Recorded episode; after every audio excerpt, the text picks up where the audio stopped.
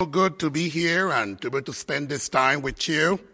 Hope that you're doing well, that you've been keeping healthy, healthy and safe at home, and enjoying this time of fellowship in in the Word and in Psalm. Please open your Bible. It's the word place, the book of Acts, chapter sixteen. The book of Acts, chapter sixteen. Title of the message this evening is Change of Direction. The change of direction. Acts chapter sixteen.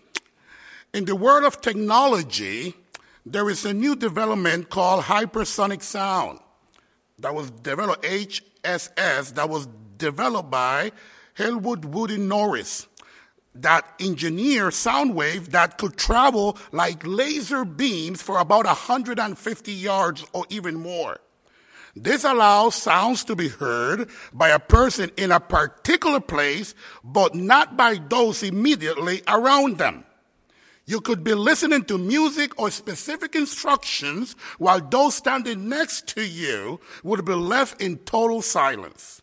If you move out of the tightly formed path of this unique sound wave, you too will be unaware of this noise.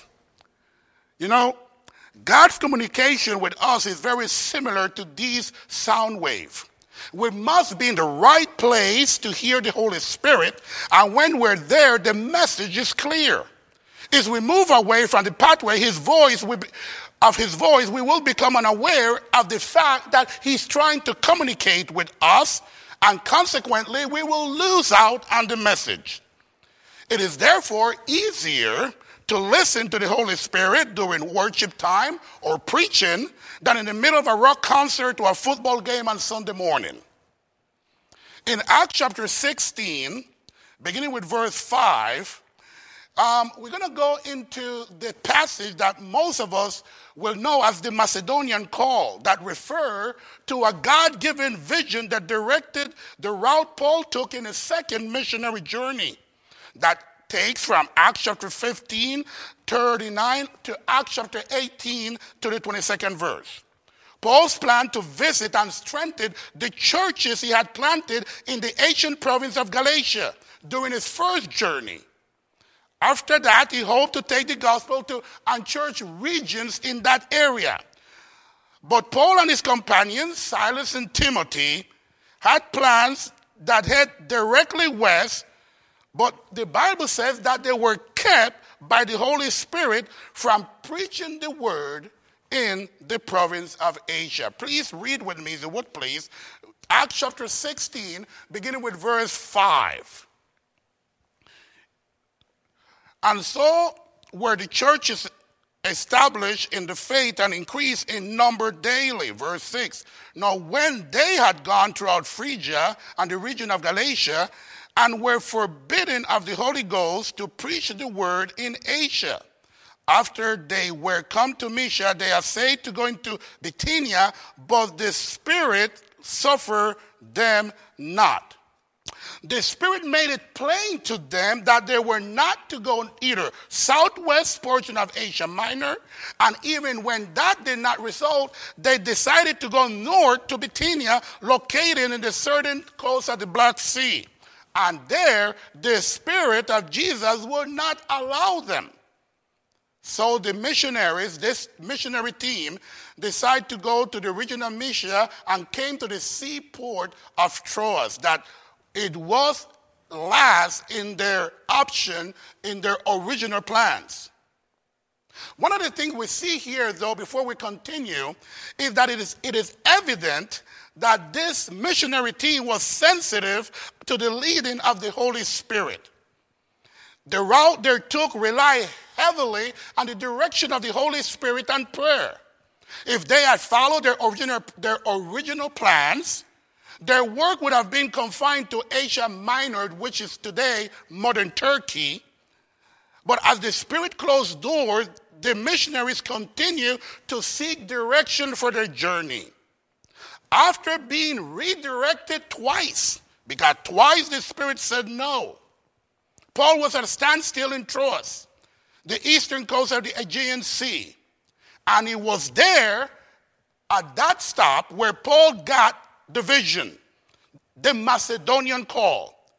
During the night, Paul had a vision of a man of Macedonia standing and begging him, come over to Macedonia and help us. Look at verse eight and nine with me, if you would, please. And they, passing by Mysia, came down to Troas, and a vision appeared to Paul in the night. There stood a man of Macedonia and prayed him, saying, come over into Macedonia and help us. This vision was the clear direction they needed in their missionary journey. They knew that God was compelling them to go into that region to preach the gospel. You know, we don't know how, and it's difficult to understand how and what method did God use to stop them for this when the Spirit say no. It was. It is difficult to understand. To, to understand how this happened, maybe through a word of prophecy or the inward speaking of the Holy Spirit or by circumstances, but one way or the other, Paul and his company got the message. Ephesus will come later. It was not in God's timing. God had other plans. At the time, Paul probably had no idea at the greatness of God's purpose in change, in the change of direction. God wanted to give him a continent for Jesus, to give him a personal doctor, and to give all of us the man who God would use to write more of the New Testament than anyone else. You know, God knows what he's doing when he says no. God knows what he's doing when he says no. No is not a word that we like very much. We like to stick to our plans. We like to frame things and, and, and, and, and work the plan. Plan to work and work the, the plan. But when God says no or we hear no, we sometimes balk at it or even reject it. Go in your Bible, if you would, please, to Psalm. This thirty-second Psalm in the Old Testament, the thirty-second Psalm, verse eight. The thirty-second Psalm, verse eight. God had, God knows what he's doing when he says no. I will instruct thee and teach thee in the way which thou should go. I will guide thee with my eye. I will instruct thee. I will teach thee. I will guide thee with my eye in the way you should go. In Psalm thirty-seven, you might know this verse, thirty-seven verse twenty-three. Psalm thirty-seven, twenty-three. The steps of a good man are ordered by the Lord, and he delight in his way. The steps of a good man are ordered by the Lord, and he delights in his way. You know, it's one thing I will love for myself. I know that you too, that it, that it will be God who orders my steps and not me, myself.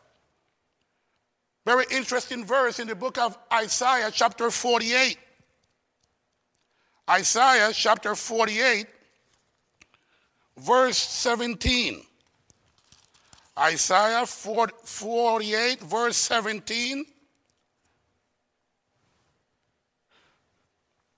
The Lord says, thus says the Lord, thy Redeemer, the Holy One of Israel, I am the Lord thy God, which teach thee to profit, which leadeth thee by the way that thou should go.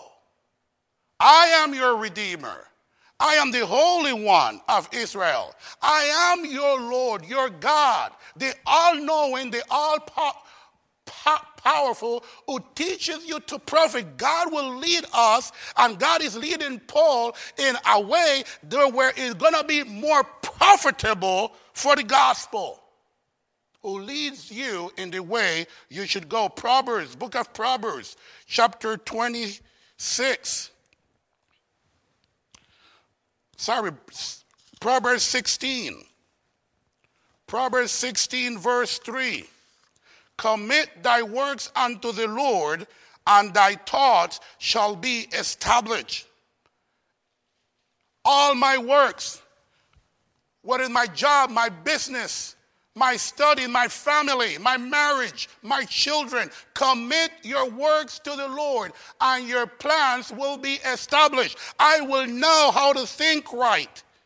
I will know how to make decisions. We all face decisions daily.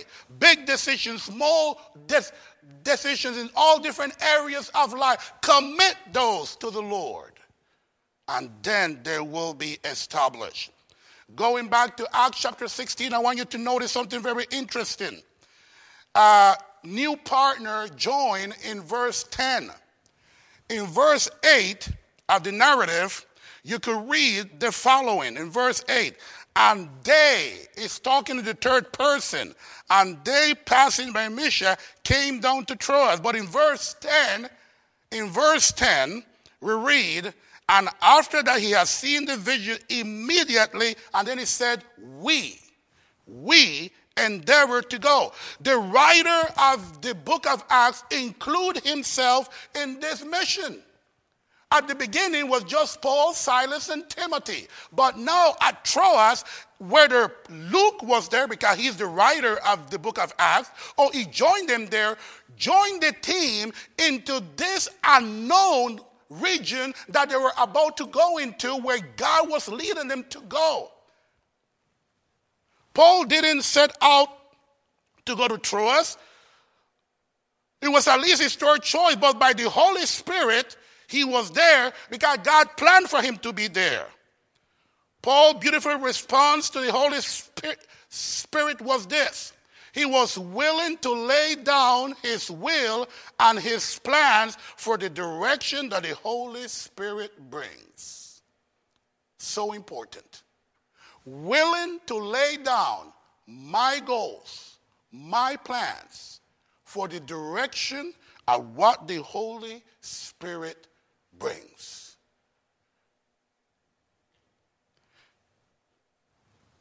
Paul was guided by hindrance. You know, the Holy Spirit often guides us much into closing doors as he does by opening doors. David Livingston wanted to go to China, but God sent him to Africa. And we know how the word of God and his ministry impacted that entire continent. William Carey wanted to go to Polynesia, but God guided him to India. Adoniram Hudson went to India, but God then guided him into Burma. You see, God guides us along the way to just the right place where we should be. Let me ask you this question. What about you? What about you? Can you tell or see the hand of God guiding your life through his word, through prayer, and through the circumstance or by people that he put in your life? Can you see and tell, this is God guiding me? Or do you still rely on your plans? Or do you still rely on how bright, intelligent, or um, quick you are to, to, to gather information and come up with a formula, with a plan, with a successful for a successful endeavor? What is the guiding force behind any move you do? What is the guiding force? Professional advancement, money, likes or dislikes, benefits? I'm going to switch job because this job is offering me more money, even though it's going to take me away from Sunday morning, even though it's going to take me away from Wednesday night service, even though it's going to take me away from my family. I'm going to move down to this region because I like this er- this er- this er- this area more, even though I haven't found a church, or I don't even know that is there a church there where I can serve and grow. What is the guiding force in any move you do? And last question for now. Does the gospel have any weight in our decisions? Does the gospel have any weight? Do we consider the gospel as part of our decision making? Or it's just emotion? Or it's just self-centered? Go, if you would, please to Jeremiah chapter nine. Book of Jeremiah chapter nine, verse twenty-three. Jeremiah chapter nine, verse twenty-three, we read, "Thus said the Lord, let not the wise man glory in his wisdom, neither let the mighty man glory in his might. Let not the rich man glory in his riches, but let him that glory, glory in this, that he understand and knoweth me, that I am the Lord, which exercise loving kindness, judgment, and righteousness in the earth. For in these things I delight, said the Lord." No, the wise man, the one that thinks, that has this, uh, that worldly wisdom, that understand, that read up, the intellectual, don't glory in that. Don't glory in the fact that you feel you're strong and healthy and can face life and go the distance because you have a strong character and will and you have seen worse days and you can face the future no matter what. No, don't glory in that. Don't glory in the fact that we have you have houses and cars and a job, a good paying job or money in the bank or you have riches, you establish, you prosper. No. Glory in the fact is we're going to glory, glory in the fact that we know the Lord, that we understand the Lord. Glory in the fact that his grace is abundance to us. Glory in the fact that he is merciful, that he judge and bring justice and righteousness to this world. Glory in the fact that in the name of Jesus today, by his grace, through faith, we are saved. Glory in that fact. In nineteen, for those football fans, and I know there are many watching, for those football fans, in nineteen twenty-nine, at the Rose Bowl, and if Joan Coleman is watching, I know that you were there. In nineteen twenty-nine, at the Rose Bowl, the California Golden Bears square off against Georgia Tech Yellow Jackets and provided one of the most famous plays in college football history. In the second quarter, the California play, player, Roy Regals, recovered a fumble. But instead of running or advancing it towards in, in the right di- direction, he got confused and began running towards his own zone, end zone. A teammate finally stopped him at the goal line. But the two-point Georgia Tech score following Runway Regals' mistake, as it was called, proved the winning margin in the game. Many times, us believers, we make the mistake by thinking that we can face the world and even move toward, toward it without adverse consequences. We think that since we're not yet too close, we are fine. But the truth of the matter is this, folks. The direction in which we are pointed tells the story of where we will end up. Let me repeat this. The direction in which we are pointed tells the story of where we will end up. Remember Lot? When Lot decided to separate, it, to, to separate from Abraham, he chose the land that looked greener for his cattle, have water for his cattle. In fact, he have two cities where he could come, he could commerce, and it was the most beautiful land. But those two cities were Sodom and Gomorrah. And soon you will see Lot taking his stand closer and closer to those two wicked cities. cities. And then not only living close by, he ended up living in the city. So much so that he ended up being one of the judge in, judges of the city because he will sit at the gate of the city. And he went as far with his, with his relationship with this city that he called the men of this city, as wicked as they were, brothers. I guarantee that at the beginning, in that moment when we were making that decision, Lot did not plan to end that way. And you know the rest of the story, what happened with his wife, what happened with his daughters, and the two, the two nations that came out of his loins.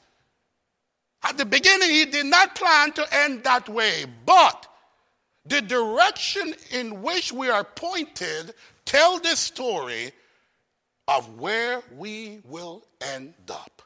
Romans chapter eight, if you would please. Romans chapter eight, verse five. Romans chapter eight, verse five. For they that are after the flesh do mind the things of the flesh, but they that are after the Spirit, the things of the Spirit. What is it that you mind the most? The things of the flesh or the things of the Spirit? Galatians chapter five, verse, verse seventeen. Galatians chapter five, verse seventeen. We read. For the flesh lusted against the Spirit, and the Spirit against the flesh, and these are contrary one of another, so that you cannot do the thing that you would.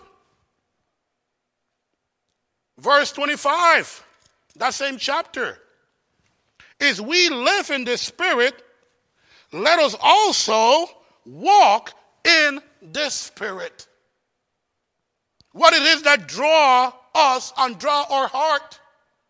We ought to be honest with ourselves to understand and to know that our heart is desperate, wicked, and we do need to come to God often.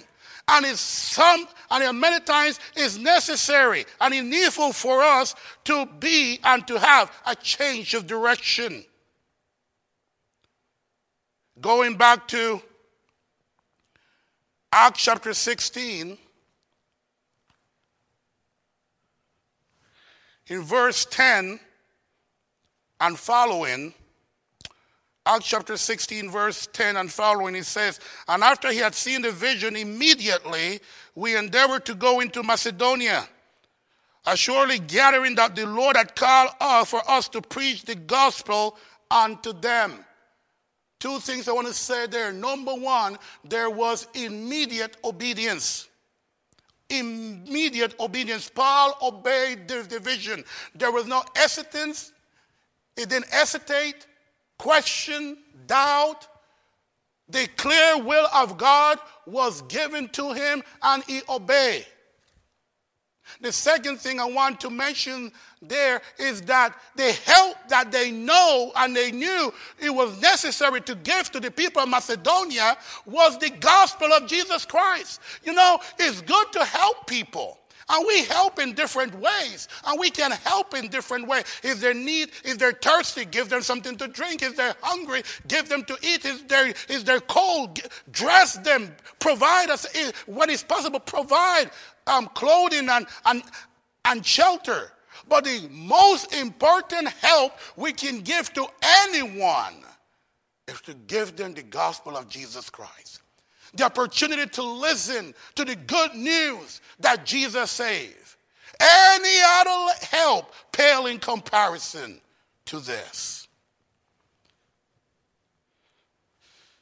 They went into this area. Let's continue um, reading verse eleven. Therefore, loosing from Troas, we came with a straight course to Samothrace, and the next day to Neapolis, and from thence to Philippi, which is the chief city of that part of Macedonia, and a colony. And we were in that city abiding certain days. This area that they went in is still known today as the gateway to Europe. Up to that point in history, the gospel had just been limited to Asia Minor.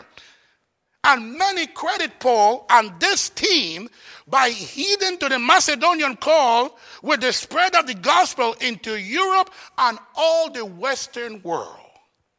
And you know, much happened in Macedonia. Much happened there. The first person that was converted there was Lydia, a woman, a very influential wo- um, woman. Then there was the deliverance of a fortune-telling slave girl that that took and caused Paul and Silas to be thrown into prison, the imprisonment in Philippi. And that then um, caused the conversion of the jailer and, the, and his entire household, creating then the first group of believers, the church there in Philippi. Then Paul went to Athens to preach in the Areopagus, the, that great message to the unknown God. Three churches was planted during this trip. Local bodies were, were established in Philippi, Thessalonica, and Corinth. These churches were important in the growth of the early church and enjoy a long-term relationship with the apostle. Five of her New Testament epistles were written to these three churches. The history of the church and of the world was forever changed because of the God-given dream and call known as the Macedonian call. That change of direction ordered by God.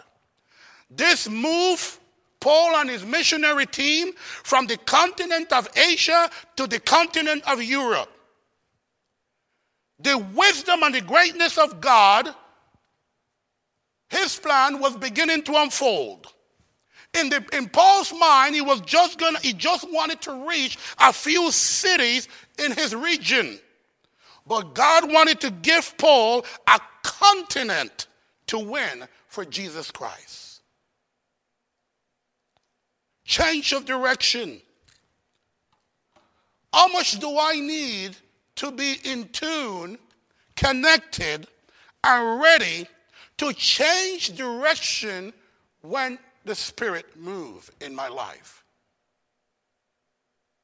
There isn't a mystic um, expectation of this. The formula is always clear. It's through prayer and the word of God. Laying aside my plans is necessary. Putting aside my will to follow what the Spirit says. To set my heart in the direction where God talks. To put myself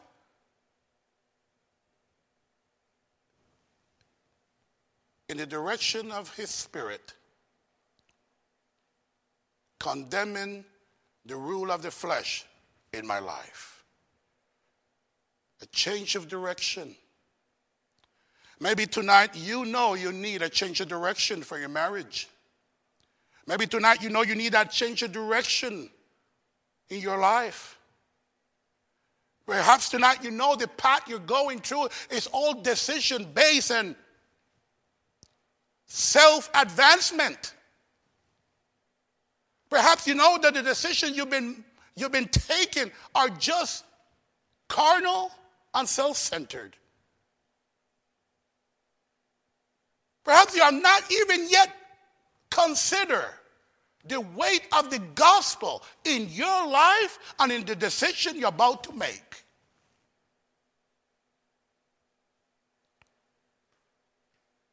God help us to be standing in the right place where the beam of the message from his Holy Spirit will be, will not be missed in our hearts.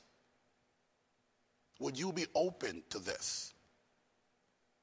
Will your heart be open to this?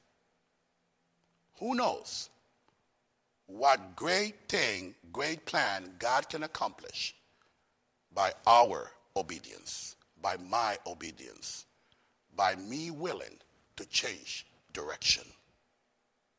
Let's pray. Heavenly Father, as the hymn says,